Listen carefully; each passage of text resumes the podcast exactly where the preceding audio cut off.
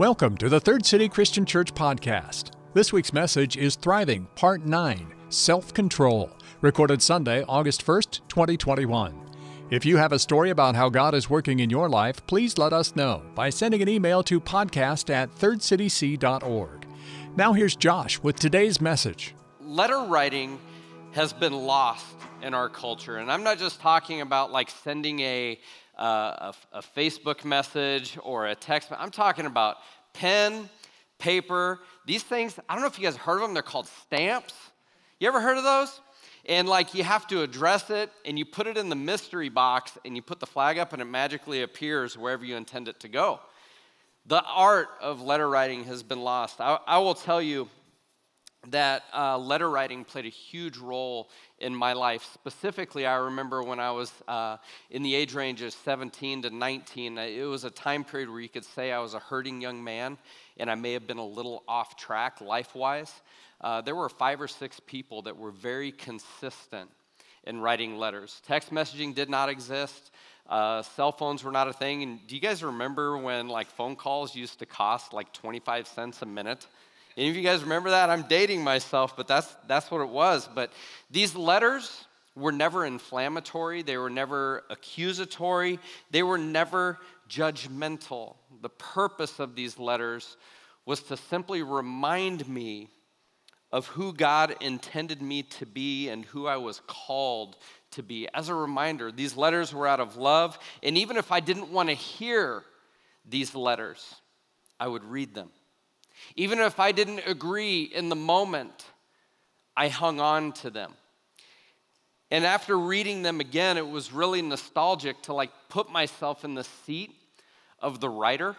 Uh, now that I'm a dad and, and now that I've kind of grown up and I've moved past that phase uh, of my life, to put myself in the seat of the writer and to kind of feel the pain that they were probably feeling as they wrote those words on a piece of paper and to put myself in their seat and, and to go, man, this was a brother that just wanted to encourage me. This was just a sister in law that was connecting with her new family and was taking time to write a letter to, to her punk brother in law. Or this was a mom that was just, her heart was longing for her hurt boy. Or it was a, like what I'm going to share with you this morning is an excerpt from um, a daddy that longed for his boy to emotionally come home. Um, so I'm going to read this to you. As much as I lose things, if you know me, man, God will show me someday how many years I spent looking for my keys uh, and my wallet.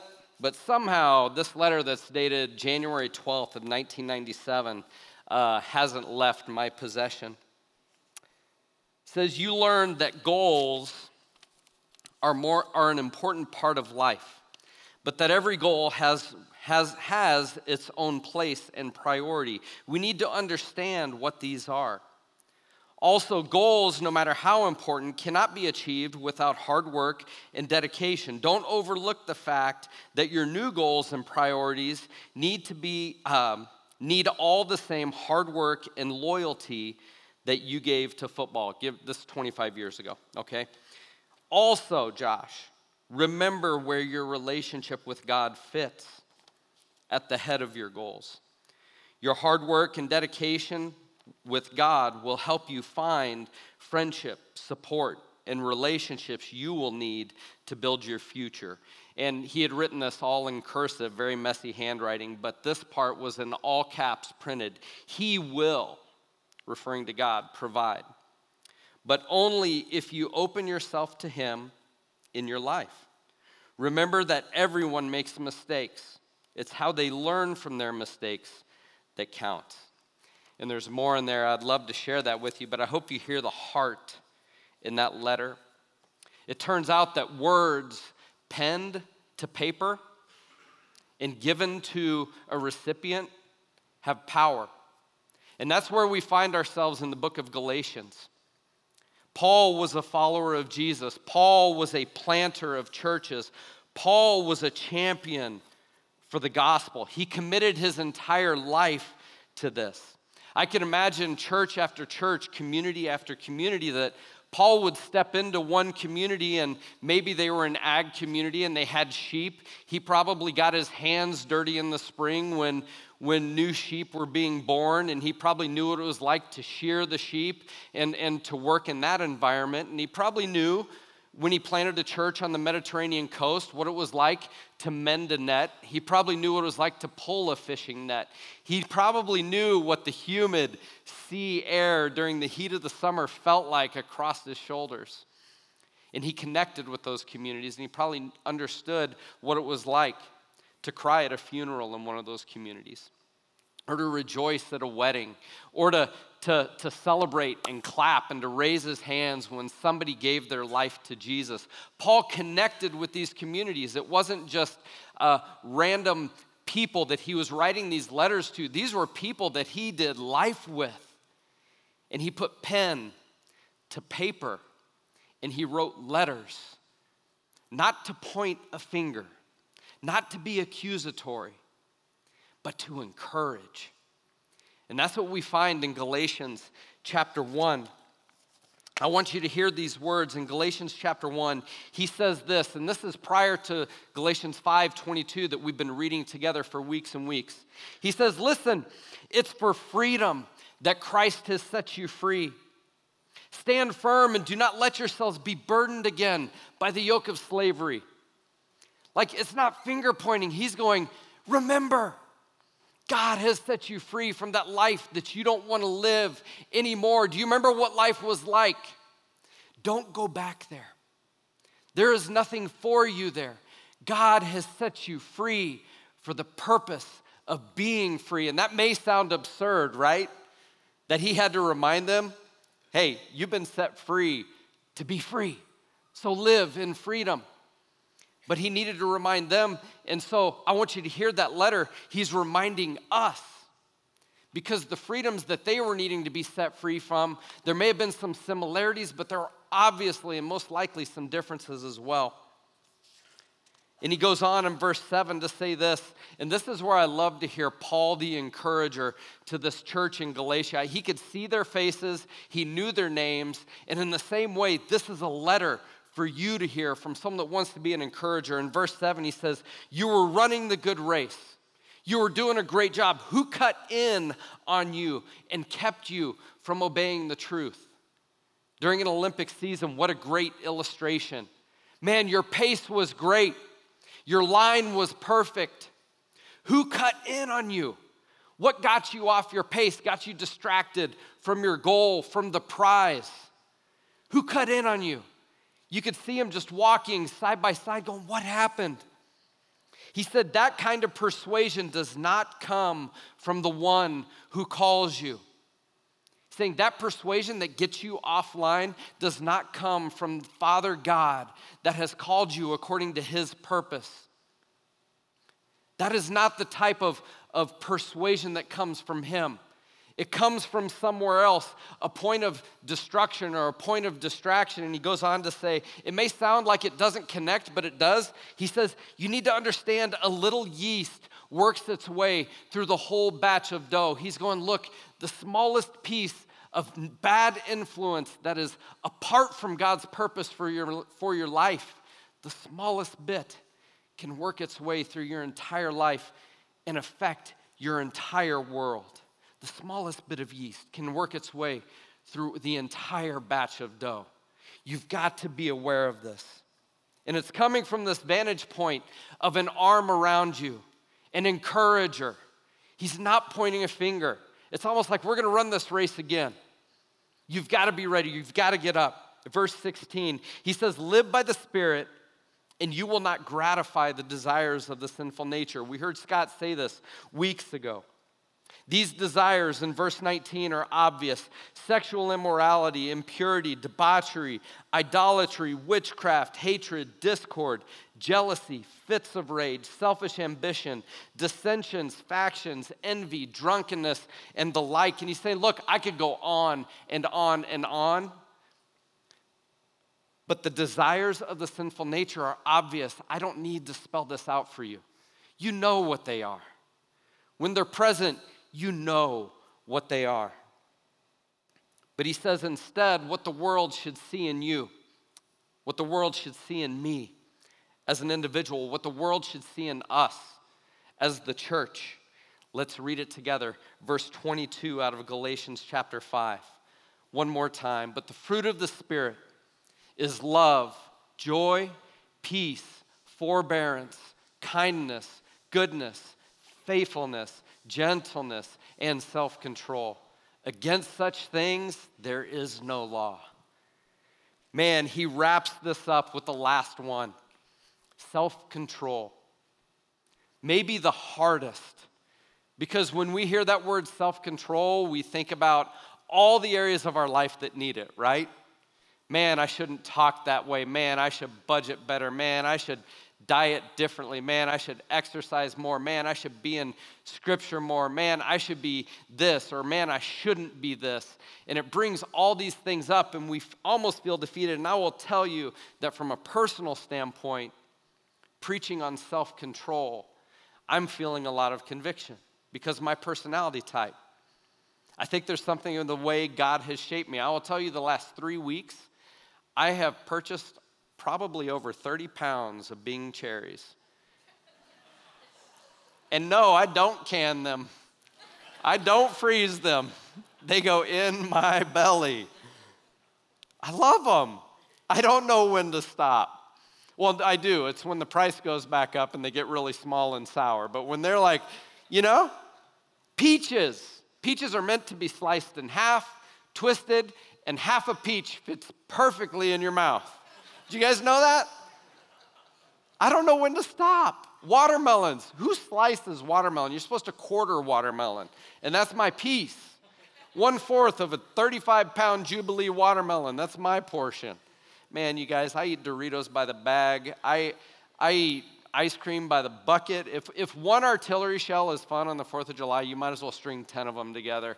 Like, I, I am possibly, of my own efforts, I am like the worst at self control. I should be the last one up here preaching about what this looks like, but I will tell you this is what gives me hope.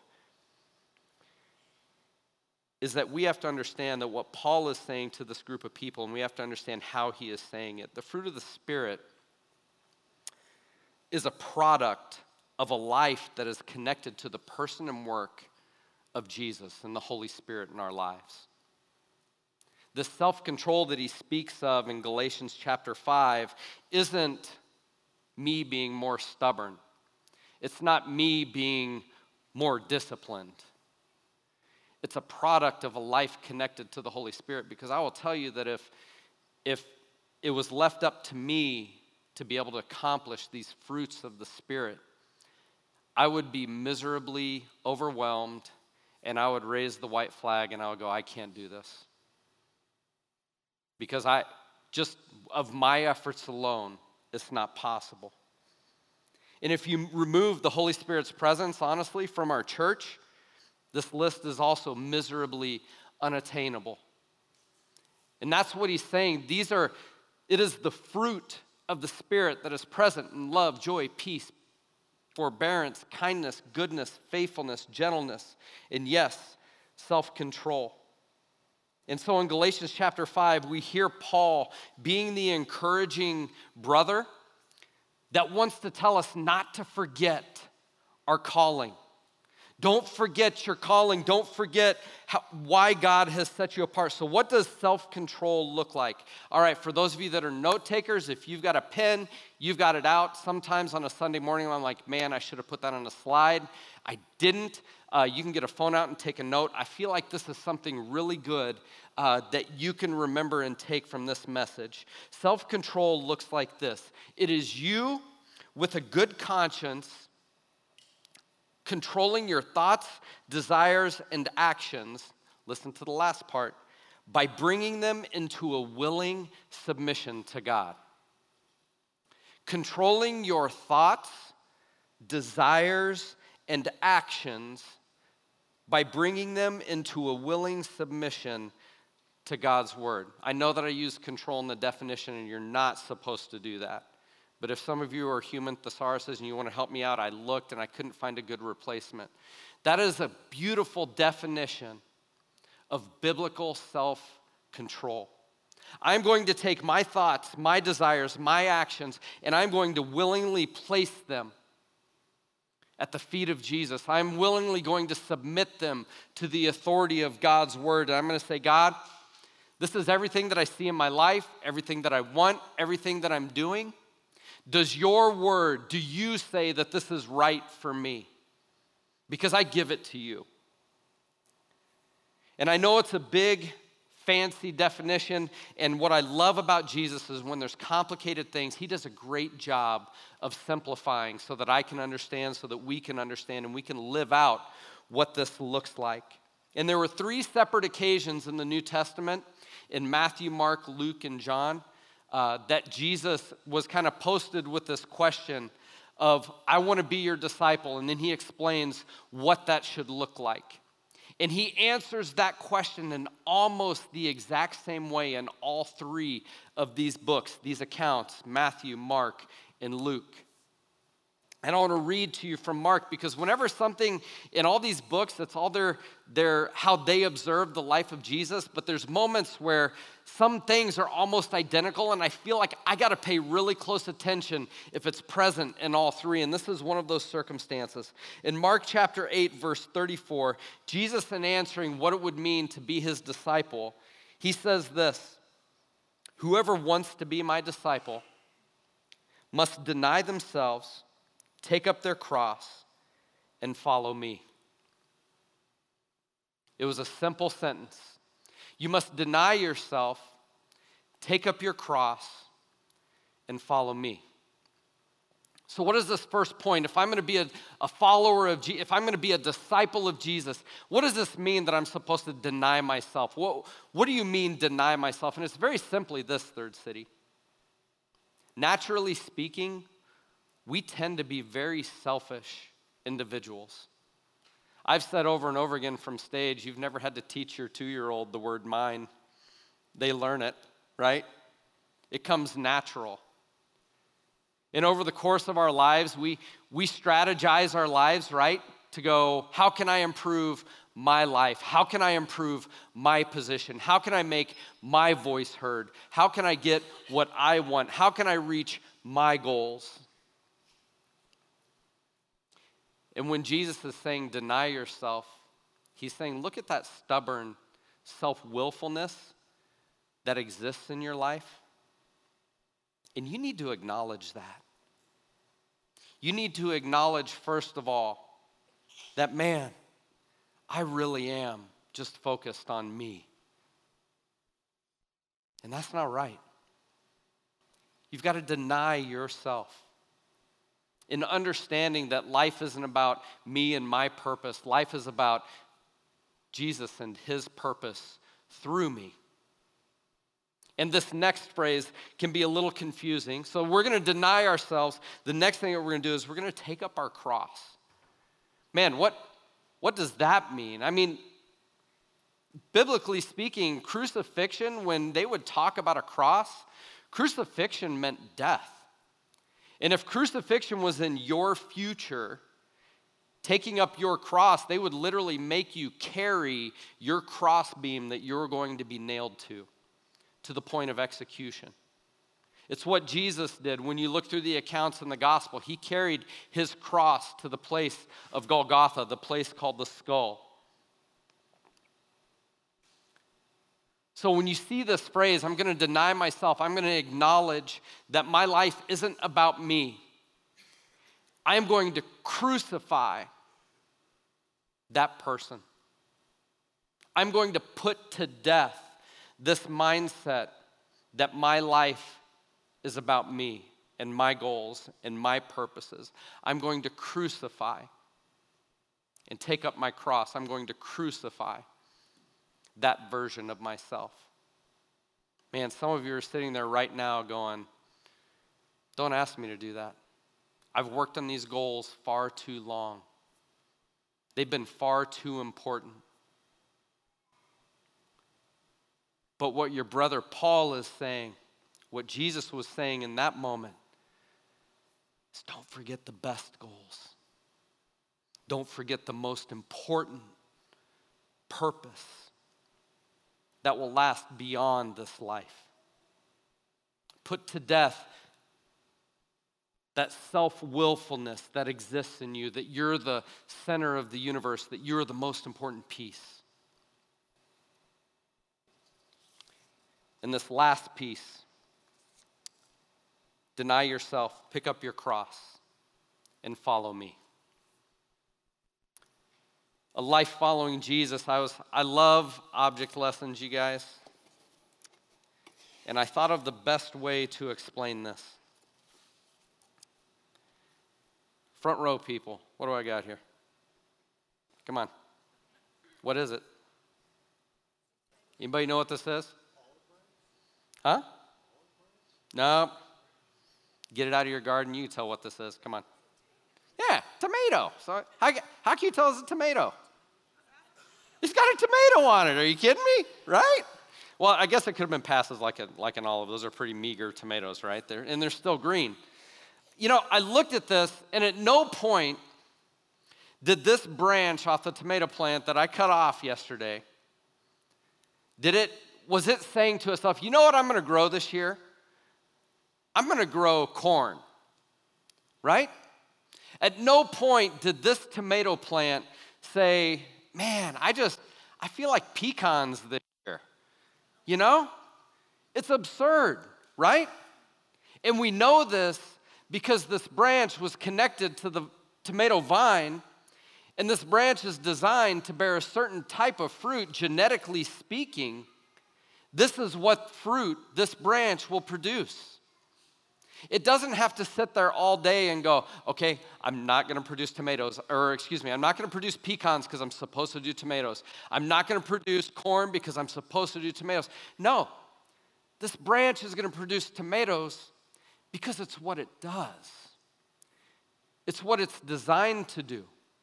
As it's connected to the vine, it's what it's made to do. In John chapter 15, Jesus was no stranger to great illustrations. John chapter 15, verse 1, he said this He said, I am the true vine, and my Father is the gardener. He cuts off every branch in me that bears no fruit, while every branch that does bear fruit, he prunes so that it will be even more fruitful. You are already clean because of the word I have spoken to you. Remain in me, and I will remain in you. No branch can bear fruit by itself, it must remain in the vine. Neither can you bear fruit unless you remain in me.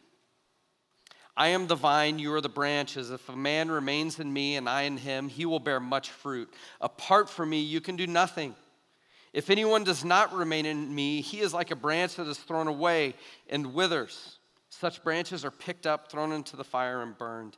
If you remain in me and my words remain in you, ask whatever you wish, and it will be given to you. This is to my Father's glory that you bear much fruit showing yourselves to be my disciples. It is to the glory of God the Father that we would bear fruit. It is not to my glory that I would bear fruit. And the fruit that I bear is of the Father's design, not of my choosing. Third City, I love the easy part of self control is that the Holy Spirit does the work. The hard part is you and I waking up day after day, hour after hour, sometimes minute after minute, and denying myself, crucifying that self willfulness, going, God, here it is. I need you to handle this. I think a lot of times we spend so much time focusing on the things in our lives that we're not supposed to be doing that in an absurd way. We're this branch that's going, I'm not going to make pecans this year. I, am not going to do raspberries. Um, we find ourselves going, I'm not going to do this anymore. I'm not doing it. I'm not doing it. I'm not doing it. I'm not doing it. I'm not doing it. I'm not doing it. I'm not doing it. Instead of realizing your life connected to the vine allow God to pour in to who you are. Because when God's presence is full in your life, Third City, there's not room for the desires of the flesh. And the fruit that you will produce, yes, even self control. We step into this moment of communion. And what I love about this is the beautiful picture of self control that Jesus demonstrated submitting to the will of the Father, acknowledging that life wasn't about Him, it was about sacrifice and it was about you, it was about me, and submitting to the will of God the Father. And as we come to this table of communion this morning together as a church, we get to remember that. We get to remember the vine that we're called to stay connected to. So let's pray and then let's commune together. Father God, thank you, Lord, for loving us. Father, thank you for sending your Holy Spirit to make being your follower and, and having the fruit of the Spirit present in our lives a possibility. Lord, as we remember your sacrifice and how deeply we need it, help us to humbly crucify our own willful, sinful willfulness and stubbornness, God. I ask that in the name of Jesus. Amen. Third City, if you're anything like me or if you're human, you see that list in Galatians. You go, that's too much. I can't handle that. Um, reminds me of a few years back. I heard a scream from my cul-de-sac, and my daughter had fallen off her bike, really banged up her knee really bad. Thinking that it was just going to be a band-aid, I looked at it. I go, nope, we're going to the emergency room. Uh, with what our family now refers to as hamburger knee. And we walked in, and I go, I have no idea how they're going to get the gravel out of that wound. It was so deep. It was so deep, and there was so much.